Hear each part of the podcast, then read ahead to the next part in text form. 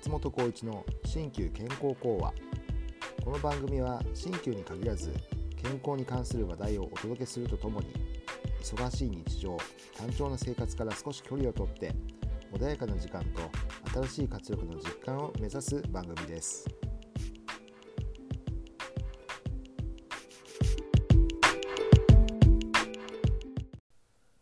こんにちは。鍼灸師の松本浩一です。今回は佐藤一切についてお話ししたいと思います。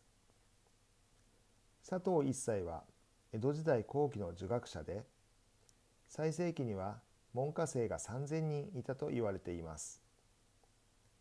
彼が後半生の44年にわたって書かれた随想録が4冊ありそれらをまとめて原始史録と言います。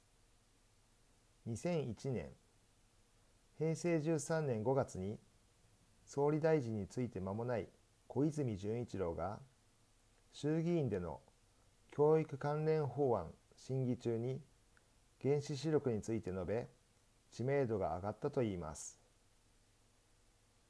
またこの原子視録は幕末に活躍した西郷隆盛の愛読書として有名です。その中でも最も有名な一節は私たちの心に留めておきたい言葉でもあります。少なくして学べばすなわち層にしてなすことあり。層にして学べばすなわち老いて衰えず。老いて学べばすなわち死して朽ちず。物事を始めるのに遅すぎるということはないわけでしてこと学びに関しては自分と自分の人生を充実させるためには必須なことは古くから言われていました。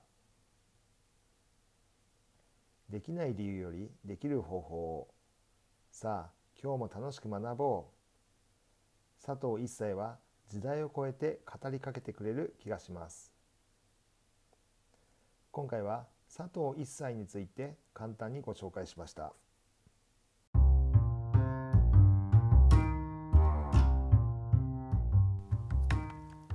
松本浩一の新旧健康講話。鍼灸師の松本浩一がお送りしました。松本浩一 .com では鍼灸や生き方稼ぎ方学び方など東洋思想をベースにさまざまなトピックをご紹介しています。是非ご覧いただけたら幸いです。検索で全てカタカナ松本浩一 .com でお待ちしております。それではまた次回お会いしましょう。